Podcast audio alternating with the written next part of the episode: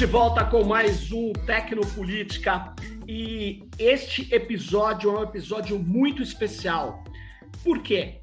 Porque ele não só vai atualizar o debate da inclusão digital, mas também nós vamos aqui comemorar, né, praticamente no dia 18 de junho, é, vai fazer 20 anos que foi inaugurado o primeiro telecentro da Prefeitura Municipal de São Paulo, na cidade de Tiradentes, no prédio que estava eh, sem uso da Coab. Olha que loucura. 20 anos de um dos maiores, e eu ainda acho que é continua sendo o maior programa municipal de inclusão digital já ocorrido abaixo do Equador e talvez também acima, não sei.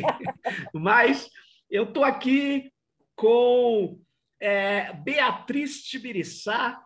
Beatriz Tibiriçá é militante da cultura digital, do coletivo digital e artista visual hoje.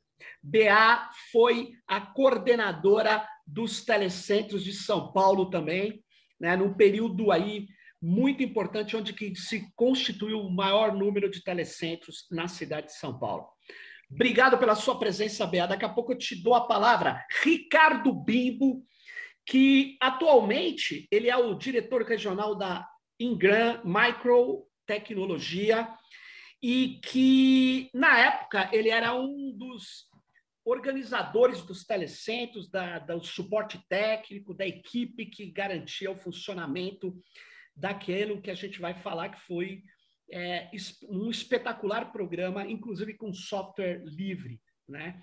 João Cassino, que teve um papel fundamental ali, foi ganhando, entrou como comunicação e depois foi avançando no trabalho da inclusão digital dos telecentros de São Paulo, depois foi para o governo Lula, depois voltou e foi o coordenador né, na gestão do Haddad da implementação do, dos chamados maker spaces na cidade de São Paulo. Muito obrigado pela presença, João Cassino. Jesulino Alves, também na época conhecido como Jesulinux, foi um cara que é um militante histórico da inclusão digital, ainda é, e que na época era da cidade de Tiradentes, né, Jesulino? Estava lá na cidade de Tiradentes, ajudando a organizar esse que foi um trabalho espetacular e que eu vou começar pedindo para a BA é, Vou perguntar uma coisa, Bea. O programa, não sei se você se lembra, saiu na revista Isto É, há muito tempo atrás, quando você, é, é, me parece que era já a coordenadora, eu tinha saído, estava em Brasília, saiu uma matéria onde tinha uma senhora que tinha mandado um e-mail para um, uma pessoa que operava o telecentro da cidade de Tiradentes, que ela e o, e o e-mail era curioso, porque essa senhora ela escreveu sem nenhuma separação de sílaba. Peço que Deus ilumine seu caminho para continuar ajudando as pessoas. Era uma e aí o cara ia deletar, vocês recuperaram aquilo e aquilo foi uma história maravilhosa, porque os telecentros, o telecentro da cidade de Tiradentes permitiu vamos dizer assim, que muitas pessoas pudessem escrever até mesmo algo que não faziam há muito tempo, porque ninguém escrevia nada. Os, o computador trouxe de volta a escrita. Você se lembra disso, Bea? Obrigado pela Nossa, presença. Obrigado você. Eu acho que, nossa, como eu me lembro, me lembro de muitas histórias daquela época. Aliás, graças aos telecentros que o Jesulino continua aqui bravamente, porque ele estava indo para a Bahia, e nós falamos, não vai coisa nenhuma, volta aqui para ajudar a gente. E o Jesulino não só ajudou, como liderou tudo que a gente chamava de movimento telecentrista. E essa história foi incrível, porque nós não conseguimos de primeira é, identificar o que estava sendo dito. E eu lembro da gente em torno de um computador, olhando aquele e-mail sintomático ali, a gente olhava, olhava até que alguém se eu não me engano, foi o João ou o Tiago, que leram em voz alta.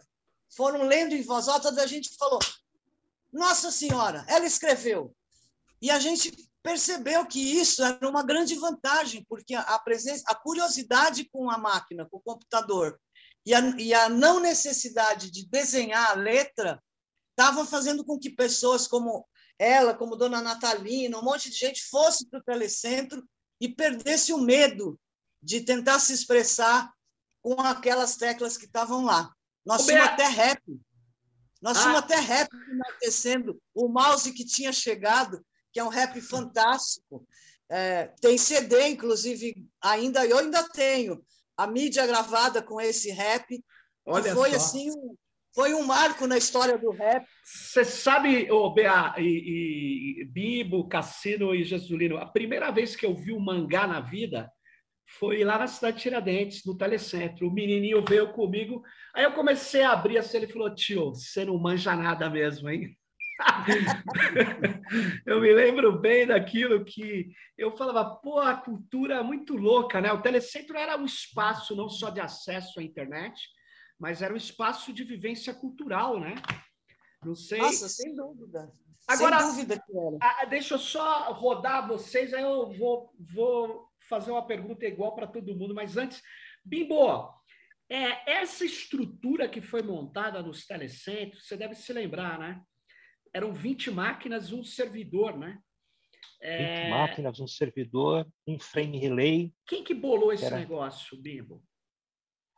A estrutura, ela já veio de um modelo que ele ia avançar no sentido da gente conseguir fazer uma coisa que na época foi muita vanguarda para isso, que foi o boot por PXE, o famoso boot remoto. Boot remoto, né? exatamente. Boot, é, tecnicamente era o boot por PXE, ele era um projeto open source, aberto, livre, era um cara na Europa, um estudante que mantinha o projeto, e a gente se apoiou nessa estrutura técnica para permitir que as máquinas fizessem o boot pelo servidor para poder uma coisa que na época era incrível, que era compartilhar o acesso à internet. Lembrar, estamos falando que há 20 anos atrás, parte da oferta, da demanda de internet que você tinha do país ainda era por modem discado. Né? Lembro. Discado, e tinha os provedores. Nós quase de volta esse tempo, né? Isso. Porque... né? Então, assim, poxa, tem aquele provedor que era de Volta graça, o, passado, né, ligava né, à noite, domingo. Como é que é, Jesuíno?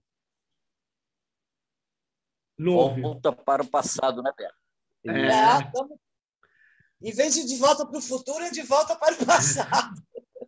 Então, Sérgio, ali o, o que era o desenho era poder ter uma oferta de equipamentos completos. Acho que esse é um negócio que eu quero até Legal. abordar depois, porque não era somente dar o acesso ao computador, era mais do que isso, era oferecer Sim. uma experiência de imersão numa tecnologia, entendeu? Que vinha da possibilidade aí todo o desenvolvimento que você, a BA, o próprio Jesulino e o João tinham na, naquele momento para ofertar isso, ou seja, não era uma inclusão digital mais ou menos.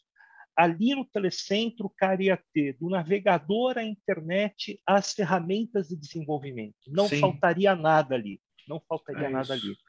Então, Legal. 20 computadores, um servidor, que era para poder fazer o cadastro do pessoal, para poder ter o controle.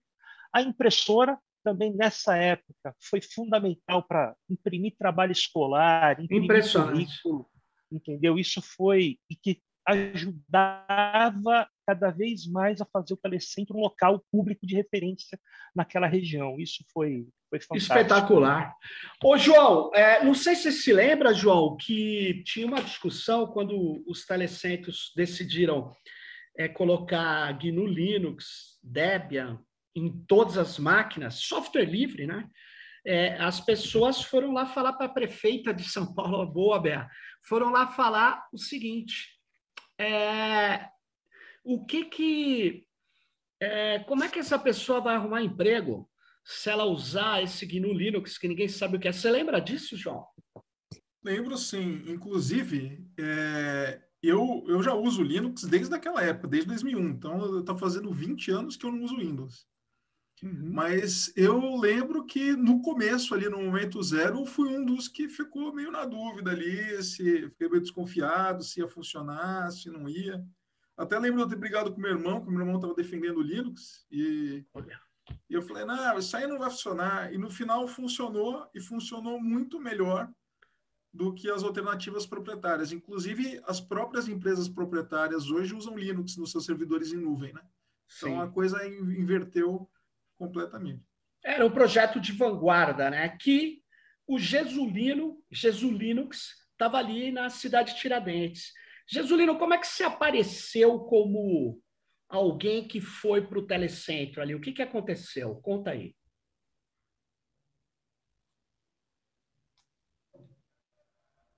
Sérgio, então, é, eu morava na época, antes do, dos telecentros, eu morava no centro de São Paulo. Uhum. E como os aluguéis, eu pagava aluguel, no centro de São Paulo o aluguel era muito alto, eu fugi do... A cidade para mim foi uma fuga do aluguel. Eu para a cidade de Tiradentes porque eu consegui um apartamento da Coab lá, e era uma, era uma forma de eu fugir do, da, do aluguel do, do caro do centro da cidade. Chegando lá, eu vi que tinha uma efervescência muito grande na cidade de Tiradentes, por você ter ali um movimento periférico, tanto cultural quanto de inclusão, e, é, eu, mas, ao mesmo tempo, é, por trás desse movimento periférico, havia ali muitas organizações de terceiro setor que tinham os moradores. E eu passei, a partir daquele momento que eu passei a ser morador daquela, daquele, daquela periferia, encontrar, tentar identificar naquela imensidão de organizações eh, da sociedade civil algo, alguma que não fosse é, de, de, servir leite, servir alimentos, servir cesta básica, que fosse algo inclusivo, né? que fosse inclusiva, e não simplesmente de oferecer alimento. E aí foi quando o, o meu amigo Paulo Costa, ele falou, vai ter uma reunião sobre uma atividade no telecentro na cidade de Tiradentes, vai ser uma política municipal, e eu, você quer participar? Eu falei, claro, eu só, vou, só que eu quero ir lá ver para ver se mais uma assistencialista, que eu nunca assistencialista, sim, inclusiva. E aí eu fui na primeira reunião na escola, na praça onde seria o primeiro telecentro, e que estava lá você, Sérgio Amadeu, a BA e mais algumas pessoas, Yoshida, nosso tão saudoso valoroso Yoshida. Yoshida. E eu japonês voador. É, que bem lembrado aqui, que deve ser lembrado e que nós conversamos. Eu, eu, acompanhei tudo de perto e aí me ofereci para ser voluntário, né?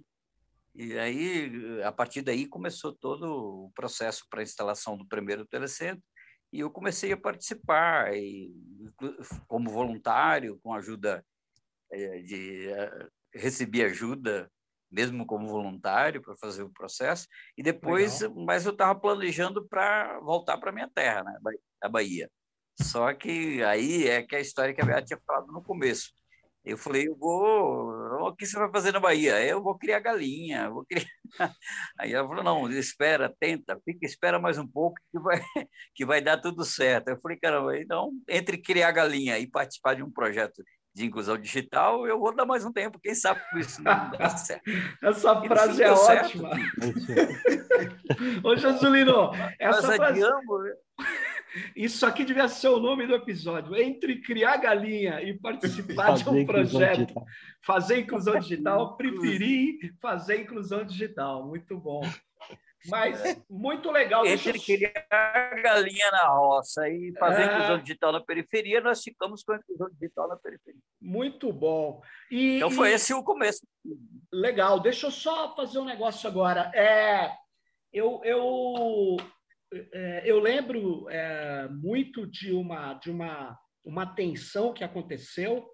Existia um administrador regional de São Miguel Paulista que era o esqueci o nome dele agora. Era o bom, ele era o administrador. Ele me chama lá. Maia. Quem? Mas enfim, ele ele me chama lá porque os é, o Tim Maia, não, o Tim Maia. Tim Maia, o Tim Maia, era o Tim Maia, eu acho sim. É. O Tim Maia me chama lá porque os telecentros, vocês devem se lembrar, eles tinham conselhos gestores, né? Que eram eleitos pela comunidade e a gente fez um estatuto para cada um, tinha diferenças, tinha um modelo, mas tinha diferenças. E se os caras decidissem que o telecentro só teria curso de informática, acabou o uso livre. E nós defendíamos o uso livre. Eu chego lá em São Miguel e o que a comunidade do telecentro queria era efetivamente preparar os seus filhos para o futuro. Eles queriam que só tivesse aula de informática. E foi uma reunião tensa, muito difícil, mas nós conseguimos convencer o pessoal que é, o uso livre era fundamental para que os filhos deles pudessem desenvolver habilidades no computador. E foi muito legal isso. E em seguida eles falaram, mas nós também precisamos de um ar condicionado. O Bimbo deve lembrar que era quente pra caramba. Eu lembrar da história do Lima com ar condicionado. Aí o, aí o Tim Maia falou: não tem ar condicionado, a prefeitura estava sem. E é verdade, a gente não tinha dinheiro, vocês lembram? Aí ele pega um seu Zé, sabe aqueles ventilador? E da sala dele falou: pode levar isso aí. E levaram para o telecentro um ventilador. Mas a questão, a questão é o seguinte: é, que que, o que, que o programa de inclusão digital da Prefeitura de São Paulo representou efetivamente na visão que vocês têm hoje para a questão da inclusão, eu diria além, para a questão da internet no Brasil? Quem quer começar? Bea? Eu começo. Eu vou começar e vou até falar aqui na, no, nesse livro que a gente produziu no, no, no programa, João Cassino é quase pai e mãe desse, desse, desse livro, tem uma frase que eu acho que representa muito bem o que a gente fez, que é nos telecentros de São Paulo, pessoas simples descobrem o computador e revelam a vida dos bairros pobres da cidade. Então, eu acho que, na época, o que a gente de melhor fez foi tornar visível o que era a periferia de São Paulo. É, a, o surgimento do programa, eu lembro da gente falando isso em vários, várias vezes que a gente foi apresentar o programa, que nos deram a incumbência de fazer o portal da cidade, e a gente falou o que, que adianta ter um portal da cidade na internet se a cidade quase como um todo não consegue, não vai conseguir acessar, não vai conseguir usar. E aí surge a ideia dos programas telecentros.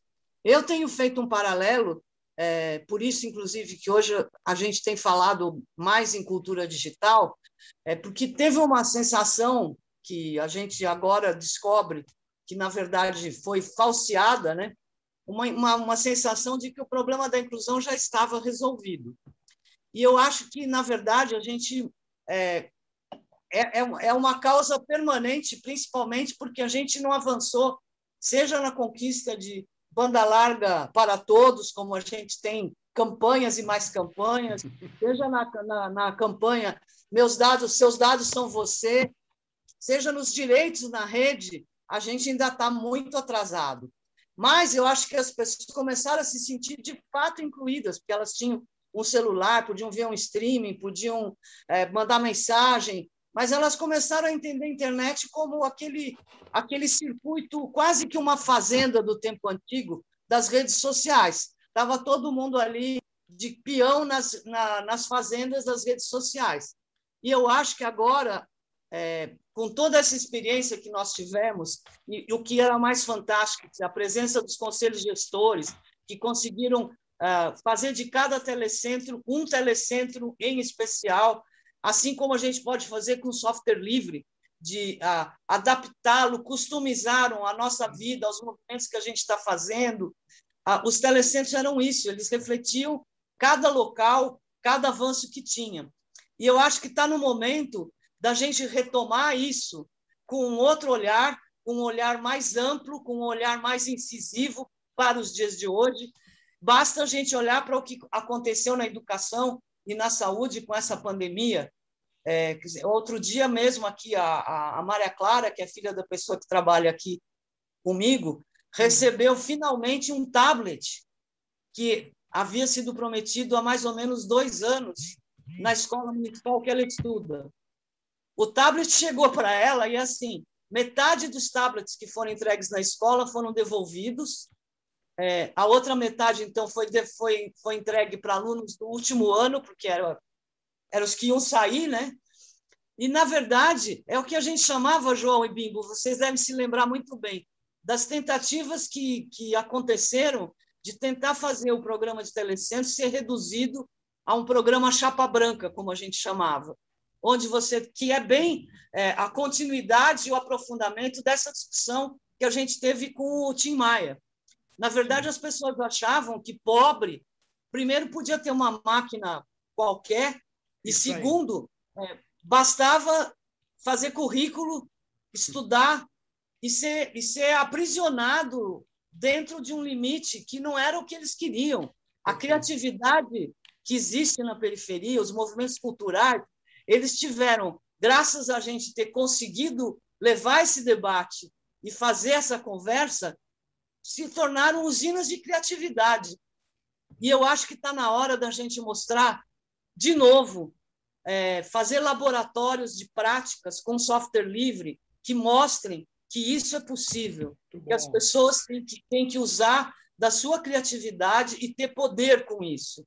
Que é isso que falta para a gente poder realmente ir de volta para o futuro e não ficar ah. mirando no retrocesso é. e falando com latinha, com latinha com barbante, em vez de estar tá usando a tecnologia para melhorar a nossa Muito movimentação, bom. a nossa luta, a nossa vida. Bibo, e você, o que, qual é a dimensão que você vê desse processo que você participou ali na construção? Depois eu queria pegar, eu volto lá no gancho que a, que a, que a Bea deixou.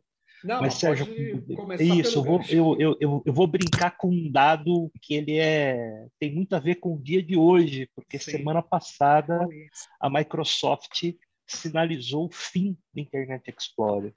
E eu procurava aqui os dados, Sérgio, e eu lembro que em 2004, no Brasil,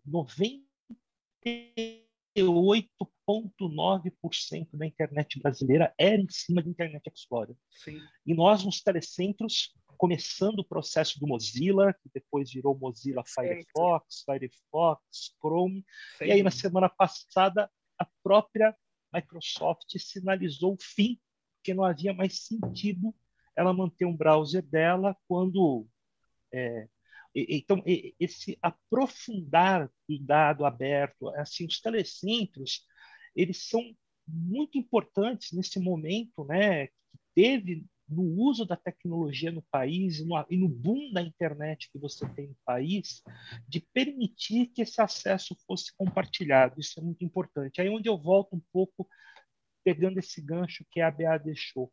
Quão ridículo foi o argumento que nós ouvimos nos últimos anos de que o celular era o suficiente para a inclusão digital. Muito bom. Entendeu? Isso foi a maior mentira que já foi falado é, é verdade, porque é parte do acesso à comunicação. O celular permite uma entrada num processo de comunicação.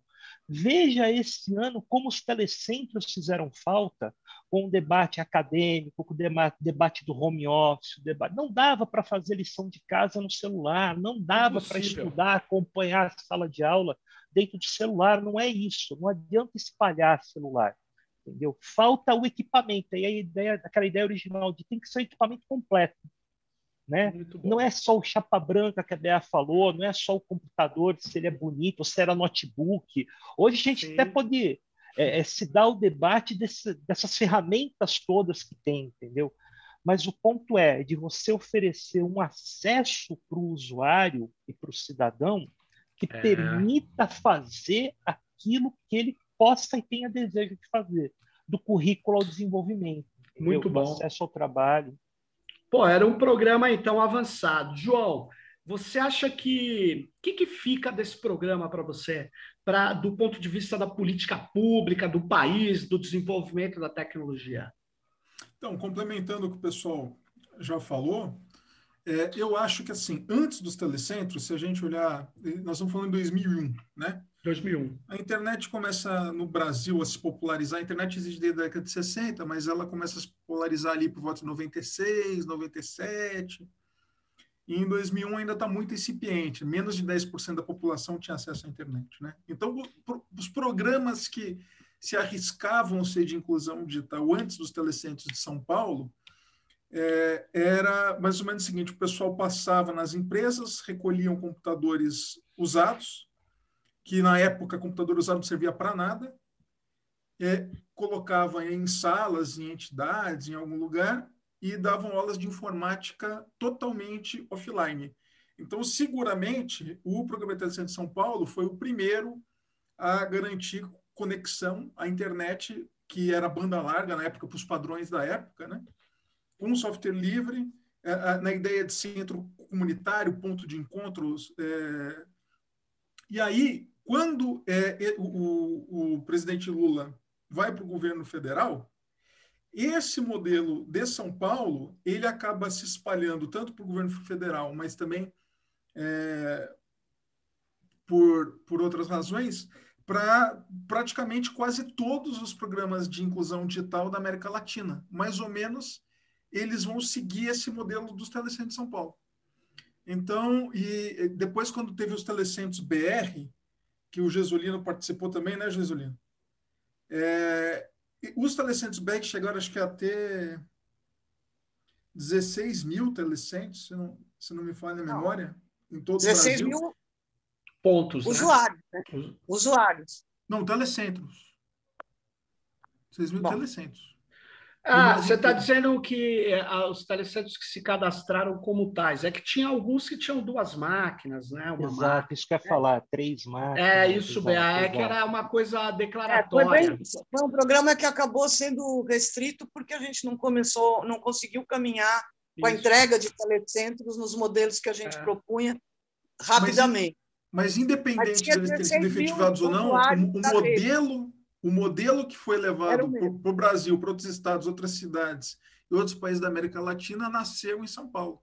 Então, isso influenciou definitivamente as políticas de inclusão digital nessas duas décadas. E Jesuíno? O Telecentros BR, na verdade, ele foi fruto de um grande debate que se teve dentro do governo Lula, não sei se vocês se lembram, que era entre lan houses e telecentros. O que, o que faria, o que era mais inclusivo? Aí e surgiu o telecentro de negócios, de... lembra, Bea? Lembro. É, telecentro de, negócios. Exatamente.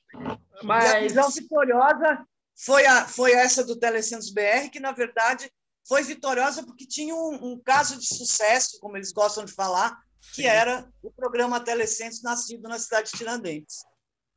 Jesulino, você que viajou por todo esse país, como vários daqui, a BA e tal, construindo telecentros, que, que fica disso tudo para você hoje? O que, que você acha? Faz sentido? Deu certo, não deu certo? Oh, Sérgio, não só deu certo, né? Eu não acho, eu tenho certeza, né? Que deu, não só deu certo, como o, o, aquela política municipal de inclusão digital foi um marco na história da inclusão digital do Brasil. E para mim foi um marco, foi que eu chamava sempre, brincava, chamava de revolução silenciosa da informação, da informática. Porque a, a, a partir daquele momento despertou novas consciências da importância, mesmo aqui na periferia. Deu uma cortada. Repete de novo, Jesulino. Sobre é, tá cortando para mim, deve estar tá cortando para vocês. Ô, Jesulino, eu vou cortar aqui e depois a gente retoma isso que você vai que você ia falar, porque não está dando para ouvir e não vai gravar, né? Porque é... um ponto, um ponto importante aí, acho que uhum. não, não, não, sei se o Jesulino ia falar disso, mas Sim. meio que expressando, independente da questão técnica ou do desenho, o grande ponto. O grande ponto cortou. Na verdade, outro dia nós estávamos num seminário de, sobre políticas de inclusão digital na Fundação Perseu Abramo. Sei. E também tem um problema de conexão, quer dizer, é, é para demonstrar bem o que claro. nós estamos vivendo. É o tal de volta para o passado. Eu tive que falar naquele, naquele seminário sem imagem, porque não, a, a internet não aguentava. É isso.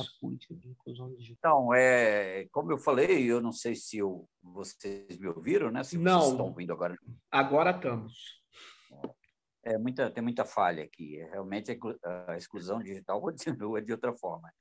É, como eu tinha falado, e repito, não sei se vocês ouviram, mas é, aquele momento foi um momento de uma, como eu chamava de revolução silenciosa da informática e da informação, que é, passou a despertar consciências das pessoas, inclusive dos moradores da periferia, e depois, no segundo passo, conseguiu despertar é, é políticas públicas, autoridades e pessoas que Sim. pensavam a inclusão digital como também inclusão social e cultural.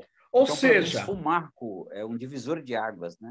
Um Jesulino, isso superou a ideia de uma coisa, não sei se vocês lembram que eu falava na época, que era inclusão digital para inglês ver porque tinha muito político que achava moderno, uhum. botava um computadorzinho lá e falava: olha aqui o acesso, o orelhão de internet, um monte de coisa. E a gente falava, como vocês falaram, a, o acesso tem que ser múltiplo, tem que ser total, não pode ser um acesso limitado. E aí o Bimbo estava falando quando ele caiu, eu vou devolver também para ele. Voltei. Não, eu tinha falado só dos conselhos gestores, né, Sérgio? Acho que assim foram foram equipamentos públicos em que a comunidade abraçou. Esse Sim. foi o trabalho, eu acho que foi incrível. E são nesses conselhos gestores que rolam os debates que são incríveis, né? Que tem é. as histórias que você conta, Bea conta, João, o Jesulino, que assim, o debate de pode jogar ou não pode jogar no telecentro. Eu lembro. O filho do rico pode jogar, o filho do pobre não pode, é. entendeu? Dá prioridade na fila se o cara vai fazer com o rico. Então, é, é, essa efervescência, esse debate, ele existia e possibilitava existir exatamente porque era apropriado pelas pessoas. Isso muito legal. É... E, e, eu queria democracia digital. Democracia é. digital. Eu queria só colocar um problema que vocês levantaram aqui, que na pandemia ficou evidente. Seria democracia digital, né? A forma como a comunidade participava também. Sim, na, ficou evidente na pandemia que uh, o celular ele não dá conta e nós temos sim praticamente hoje quase 80% dos brasileiros que acessaram a internet uma única vez. Mas se você for ver, dá mais de 70% que acessam todo dia, mas elas acessam pelo celular. A maioria das pessoas que ganham, vou dar um número preciso: 79% das pessoas que ganham até um salário mínimo no Brasil, segundo a pesquisa do CETIC, 79% acessam somente pelo celular. Se você chegar no cômputo geral brasileiro, de todas as classes sociais, 54% acessam só pelo celular. Ou seja, a gente tem uma certa inclusão, mas uma inclusão subordinada. A gente tem uma assimetria digital brutal. Assimetria digital. Uma coisa é você acessar é, pelo celular porque você quer. Outra coisa é você somente ter acesso pelo celular e todos esses governadores e fazendo de conta que estão garantindo ensino à distância pelo celular. Você imagina só pelo computador o nível de concentração que você tem é brutal. Imagine pelo celular. Imagine fazer é, a, uma planilha de cálculo no celular. Imagine você fazer uma discussão sobre geometria. Fazer... Quer dizer, é, Sinceramente, não, não tem condição, né? Fala, Bea. Então, e tá, estamos, nós estamos correndo um risco sério, que é uma tentativa que começa a acontecer de, de, de no que se chama de um novo normal, é, você ignorar, ignorar as dificuldades de, ah, de cognição, a, a falta de concentração. Muitas vezes as pessoas não têm nem o que comer, quanto mais concentração para assistir aula num celular que a mãe traz quando chega da rua, porque é o único da casa, ou ter que subir numa árvore, que nem aquele menino lá do, do, do, do norte, que subiu no, na ponta de uma árvore, Sim. fez um banquinho para poder acompanhar a aula. E aí existe uma tendência agora de você, quem conseguiu acompanhar, nós vamos fazer um tipo de educação, quem não conseguiu acompanhar, nós vamos fazer outro tipo de educação e vamos deixar a deriva. A verdade é essa. É. Na reunião de pais que teve na escola municipal, quando da entrega do tablet, foi feita uma pergunta assim muito clara, entendeu? Vocês preferem que seus filhos repitam de ano ou que eles passem e a gente vá acochambrando, seria a palavra certa. Então, nós vamos criar como a gente uma, uma escola que vai olhar com o olhar aqueles que tiveram noção de ter um computador e uma rede à disposição e conseguiram também assim acompanhar, é, vamos dizer, melhor do que os outros que não tiveram condição nenhuma. Então você ignora isso e, e dá e faz um pulo, faz de conta que nada aconteceu, faz uma dobra, que nem aquelas que a gente vê em filme de ficção. Você cola um com o outro, fala não aconteceu nada, vamos seguir em frente. É o buraco Eu da acho Isso é um grande risco que a gente tem agora. É isso. Eu acho, é, seguindo essa, essa linha, o Bibo também estava falando, é, é, preciso que a gente deixe claro o que, que a pessoa perde tendo um acesso limitado. E aí eu agrego mais um problema que coloco. O modelo de negócio do celular no Brasil é perverso. É limitado não por velocidade. Você paga também por velocidade, mas ele é limitado por volume. Volume. E volume, cá entre nós, volume é o que justifica a venda do plano pré-pago e que faz o bit mais caro do que quem tem pós-pago. É uma situação que o debate da inclusão digital ele tem uma pauta regulatória para cumprir e tem uma pauta de novas tecnologias a serem inseridas nos processos, né? O que, que vocês acham? Isso é importante, Sérgio, até no debate da inclusão do 5G no mercado brasileiro. Sim. Entendeu? Ele é visto apenas como uma orientação de que meu plano de celular ficará mais rápido. É como se fosse isso, entendeu? E não é exatamente.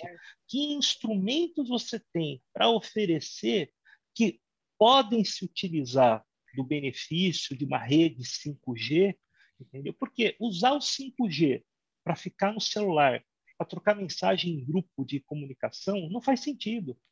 Entendeu? Tanto que no, no né? decorrer. Né? É, não, não faz sentido. Então, o que você poderia estar usando isso para teletrabalho, que você estaria usando isso para fazer teleeducação e etc, etc, né? o, o, o máximo da, da inclusão, tudo você não vai. Não é pelo celular que será feito o desenvolvimento Exato. de planos pelo 5G, por exemplo. Muito bem. E o João, que teve a experiência mais agora na gestão, mais próxima na gestão Haddad com, com os Lab, eu acho que você podia, inclusive, contar o, o quanto isso era legal para as pessoas que frequentavam e que usavam. Então, é, nós temos que abrir a porteira, por né? isso chamar de cultura digital, para você dar uma dimensão realmente do tamanho que deve ter é, uma luta hoje por, vamos, como a gente estava falando, para atualizar o que deve ser inclusão digital, para a gente daqui a alguns anos não tomar mais um susto, não é, João? Ah. Não, exatamente. E, e só explicando como você colocou, é, na Prefeitura de São Paulo, entre 2013 e 2016, né, que estava o prefeito Fernando Haddad, é, nós resolvemos inovar o programa de inclusão digital, então nós mantivemos os telecentros, muitos tinham fechado, a gente conseguiu reabrir alguns, é, mas para além dos telecentros, nós criamos o que a gente chamou de Fab Lab, que eram os laboratórios de fabricação digital, criamos 12 na cidade, inclusive o primeiro simbolicamente foi inaugurado na cidade de Tiradentes, né? É, e que, que, eram equipamentos que tinham impressoras 3D, cortadoras a laser, fresadoras digitais, ensinava a fazer robô, ensinava a fazer drone, quer dizer, laboratórios bem avançados como se o que a gente queria que fosse o próximo passo do telecentro, né, para além da inclusão digital. Fizemos também as praças digitais, porque justamente surge o advento do, dos smartphones e as pessoas é, passam a ter dispositivos para acesso, ainda que de maneira incompleta, como vocês estavam falando, mas passam a ter celular. Só que o que, que eles não conseguem é pagar o pacote de dados. Então, vamos colocar o Wi-Fi nas praças para que as pessoas é, possam ocupar as praças, ainda todo o debate da, do direito à cidade, né? E também tem um acesso livre, quiser baixar filme, quiser baixar música, quiser fazer o que quiser, pode ir na praça. E também, é, nessa gestão Haddad, nós fizemos um, um, um, programa chamado Redes e Ruas. Inclusive, tem um livro aí, não sei se a Beata está com o livro aí na mão também, que ela está com todos os livros. Não, eu estou aqui com os livros todos que eu achei, de Redes e Ruas e Churrasco.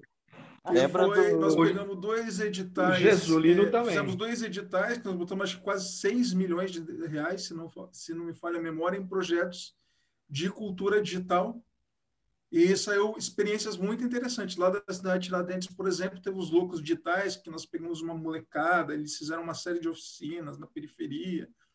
Quer dizer, e aí é, e é interessante que essas inovações só acontecem quando tem governos progressistas, né? Agora, é isso.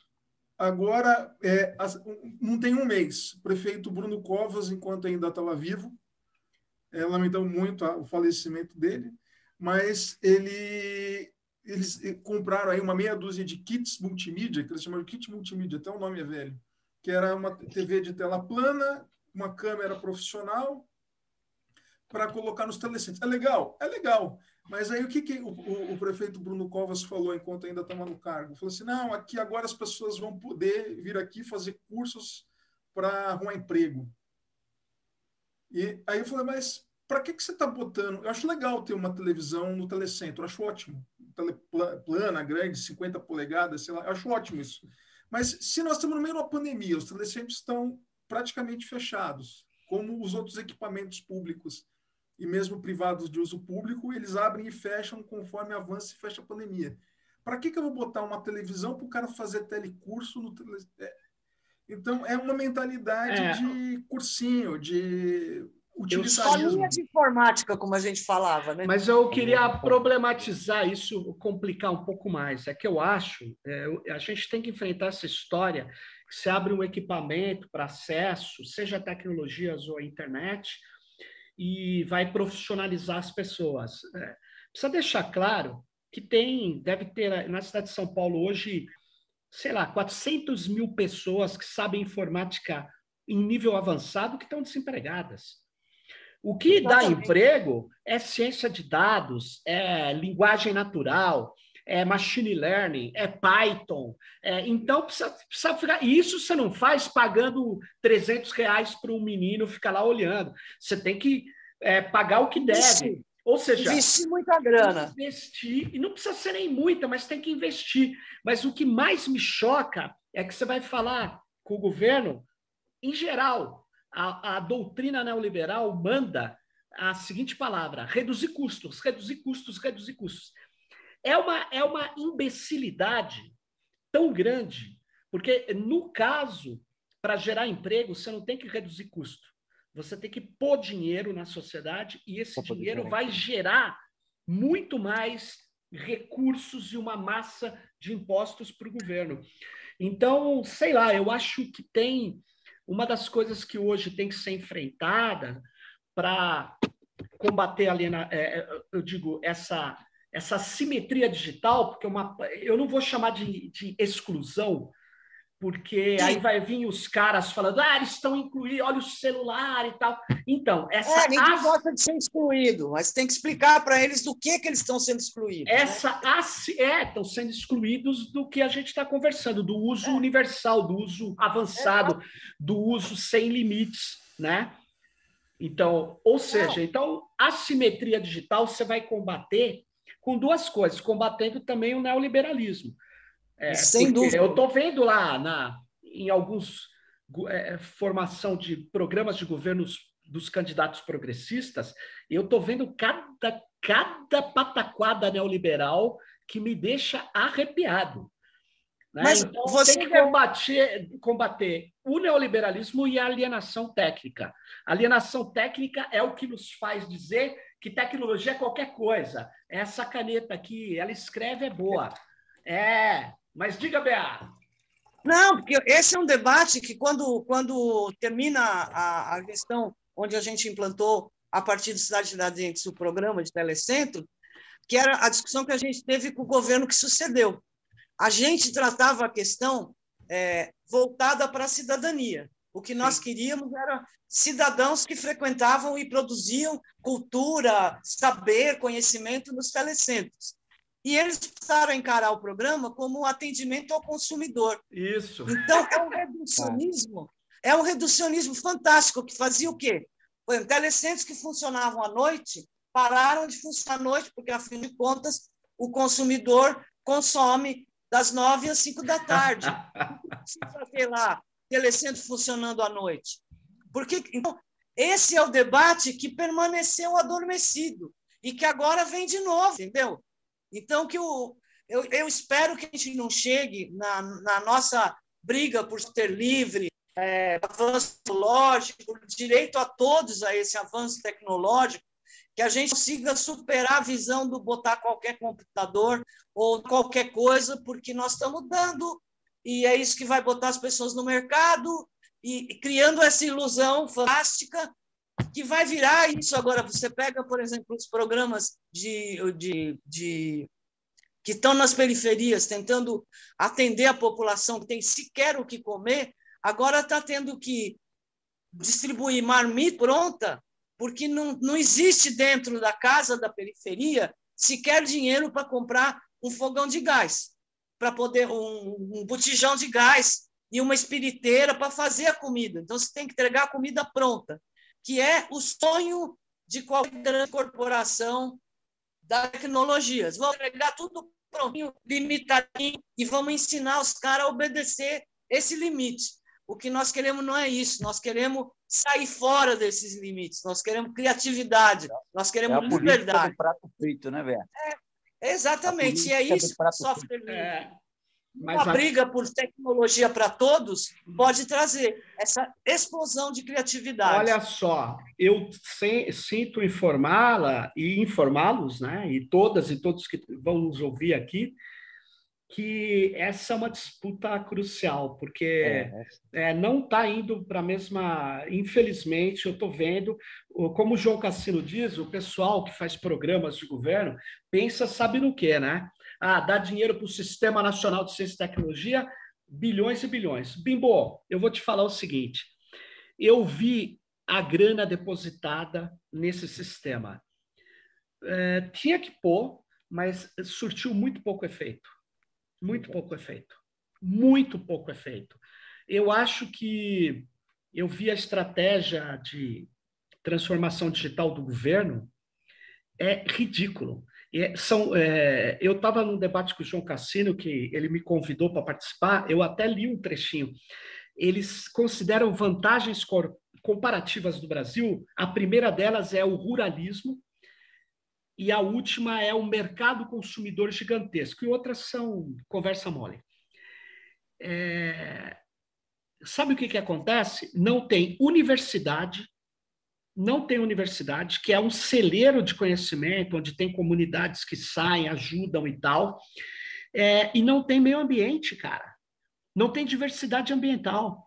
E o pessoal está embarcando nessas ondas e tal, dizendo: olha que maravilha. Agora, se o Brasil não desenvolver tecnologia própria, ou se não aprender a desenvolver tecnologia, se não fizer forks dessas, dessas vou chamar assim, infraestruturas de deep learning e sair desenvolvendo aqui, se não apostar em redes mesh para incluir Exatamente. de verdade, se não fizer coisas. Cara, eu acho que a gente vai mal, né? Então era isso. Não sei. É, a gente está falando há quase 50 minutos, na verdade a gente já ultrapassou. Eu queria, antes de terminar, passar para uma palavra final de todas aqui, de todos, na verdade, para a gente dar um recado. Se eu tivesse que dar um recado para as próximas políticas públicas ou de, de é, combate às iniquidades, a simetria, é, é, é, essas diferenças grandes né, digitais, ou política de inclusão digital, como queira, que, que você falaria? Começamos agora pelo Jesulino. Fala, Jesulino. Qual seria o teu recado final aqui? É, o que eu sei que nós estamos retornando ao passado da, da exclusão digital e junto com elas a exclusão é, social e é, exclusão de todo tipo, exclusão econômica, exclusão política, né? É, e para haver nesse momento uma inclusão digital atualizada, era é, é, sempre é necessário que dentro que a inclusão digital seja considerada como um meio e não como um fim, porque sempre eh, muitos acham os tecnocratas, né, acha que é um meio. Eu vou colocar, isso é um pensamento materialista, eu vou colocar disponibilidade de inclusão para todos e cada um se vira do seu jeito. Aí adivinha para onde vai a, a, inclusão digital? Ela vai ser canalizada para os que podem pagar. Isso é um pensamento neoliberal. É, é a questão da divisão do bolo. Então, sempre vai ser prejudicado. Como a inclusão digital é uma, uma estratégia, uma estratégia poderosíssima, né? Então, é, novamente, quem tem menos condições, quem tem menos renda, vai ficar sempre para trás novamente.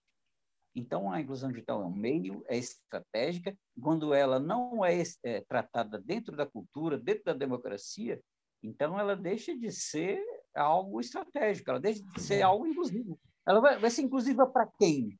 Para quem ela vai ser inclusiva? é, para quem pode pagar e para quem não pode pagar. Ela, então, ela Ou para é quem pode vender, né?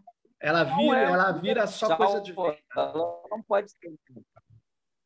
Então Legal. é isso que eu, que eu coloco, né? Então não dá para pensar a forma de democracia que nós estamos vivendo, não dá para ter qualquer tipo de inclusão digital dessa forma de democracia que nós estamos vivendo nesse momento, porque a inclusão digital também é uma, é uma estratégia de democracia e ela também é absorvida pelos, pelo materialismo, pelo, pela, pelo neoliberalismo, e que, de novo, deixa todo mundo fora daquilo que é inteligência, que a tecnologia é parte da inteligência. Valeu! Fala, Bea. Vamos aí. Eu acho assim, eu acho que nós, temos, nós estamos num momento que a gente está tendo que, vamos dizer assim, dissecar e cortar em fatias, que nem picanha, o que estão nos oferecendo por, de governo, de, de indutor de políticas públicas que está induzindo morte e desespero, muito menos do que, do que criatividade de políticas públicas. Então, eu estou aqui com, com o, o livro da inclusão digital, que vejam vocês, a Telefônica fez na época em que a gente estava começando o nosso programa de telecentros, com autógrafos aqui da, do Kleber, que surgiu na cidade de Tiradentes, com autógrafo da dona Neuza Avelino, lá da, da Associação das Mulheres Sem Terra, Sim. que foram pessoas, dona Natalina e o Jesulino, que foram pessoas que mostraram que esse era o caminho certo. Então, eu acho que a gente tem que retomar de um outro ponto toda essa conversa sobre direitos na rede, direitos à tecnologia, que são direitos coletivos. Nós não podemos apostar no empreendedorismo individual, se a gente usar o nome que gostam de dar, o cara se vira nos 30, sobe em cima da árvore, puxa a antena com o rabo do cachorro, faz o diabo para conseguir assistir uma aula. Nós temos, as pessoas têm direito a ter educação de qualidade sem Perfeito. vigilância, a ter saúde de qualidade sem vigilância, e nós temos que usar a tecnologia para isso. E é isso que eu estou falando. Nós provamos com o Telecentro da cidade de Tiradentes que, que era possível fazer de um outro jeito, que a gente não estava esperando que tivesse livro na escola para dar computador, que nós íamos fazer um polo de criatividade, cultura e conhecimento. E é isso que nós temos que fazer de novo. Nós temos que fazer laboratórios de práticas que mostrem que é possível fazer de outro jeito e que é possível ter coragem e esperança, mesmo esse senhor coisa ruim está tentando dizer que é presidente. Hoje, inclusive na CPI da Covid, perguntaram qual era a diferença entre vírus e protozoário, esqueceram de falar do verme. Então nós temos que, que nós vamos fazer um outro mundo e que esse cara não faz parte dele, que esse estilo de fazer política não faz parte desse mundo, é. que nós vamos começar a fazer laboratórios onde todo mundo veja que é possível. Legal. João Cassino ou Bimbo? João Cassino. Deixa o Bimbo encerrar aí, que vai ser.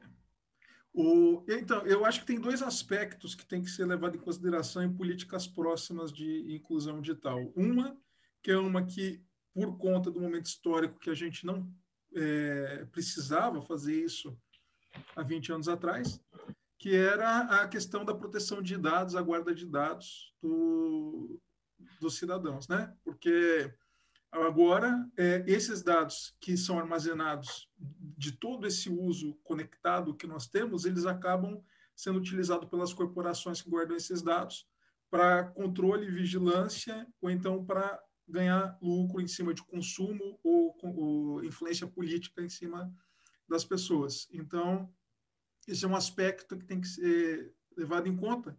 E outro é que nós temos que utilizar essas tecnologias de plataforma para potencializar arranjos de tecnociência solidária, de economia solidária, como, por exemplo, é, o Uber, que faz o iFood, que faz essa super exploração dos seus colaboradores, como eles gostam de dizer, é, por que não ter uma cooperativa, é, mas uma cooperativa de verdade, não cooperativa para é, precarizar mão de obra, uma cooperativa que detenha os direitos sobre esses aplicativos, sobre essa plataforma, e é, usa esse valor intermediário de intermediação para pagar um plano de saúde, para ter uma segurança caso o cara sofra um acidente, para que ele recolha uma aposentadoria. Então, é, pensar um pouco por fora. É, eu defendo que nós temos que recuperar os empregos, dizem que nós temos e, e, desemprego estrutural é mentira, porque em 2014, que foi ontem, o Brasil atingiu quase que o pleno emprego. Mas, de qualquer maneira, Sim. nós estamos numa fase muito grave de desemprego e uma das formas da gente superar o, o desemprego é em, investindo em é, empreendimentos de economia solidária, de autogestão, enfim, desde que sejam alternativas reais, porque também quando você, isso é uma coisa que eu faço questão de dizer, se você coloca a economia solidária como alternativa para quem não tem alternativa, ela já morre antes de começar. Exatamente. Mas, você, mas existe uma série de experiências de economia solidária aí, principalmente na área rural, que dão certo e que podem ser replicadas e potencializadas com tecnologia. Ricardo Bimbo. Sérgio, é, não, de, depois de toda a aula que o pessoal já, já deu, me sinto aqui remoendo para poder estar tá falando, que eu acho que aquilo que a gente já começava a falar, e você e a Bea já falavam lá atrás, que a gente tinha, na verdade, era uma disputa que a gente tinha, era uma disputa pelo conhecimento. Né? Então, continua sendo o mesmo recado, continua sendo a mesma luta de que é uma disputa pelo conhecimento. Dominar as tecnologias não é dominar o WhatsApp, não é dominar o celular, Perfeito. não é nada disso, entendeu? É ter o pleno domínio dessas ferramentas, não também tá. querendo gerar, criar uma geração de hackers, de programadores, não é isso. É simplesmente ter conhecimento e dominar a tecnologia. Perfeito.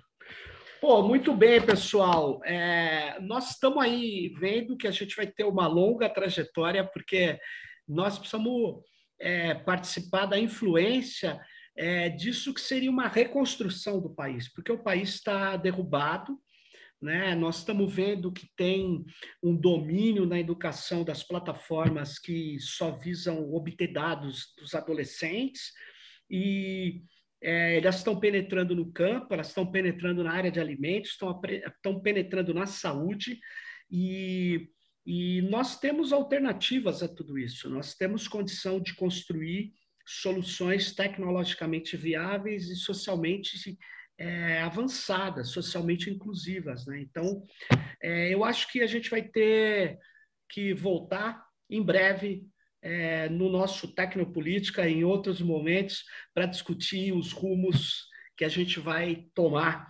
É, nunca foi tão importante colocar as tecnologias no centro do debate político também. Sabe por quê? Porque eu não conheço nenhum poder econômico e político hoje que se faça sem tecnologia. Desconheço. Então, fique ligado no próximo Tecnopolítica. Obrigado, Bea, João Cassino, Jesulino Bimbo. Obrigado. Obrigado a todas e todos que estiveram aqui com a gente. E viva 20 o anos. Cidade de ah, é isso aí. Valeu. Aê. Muito bom.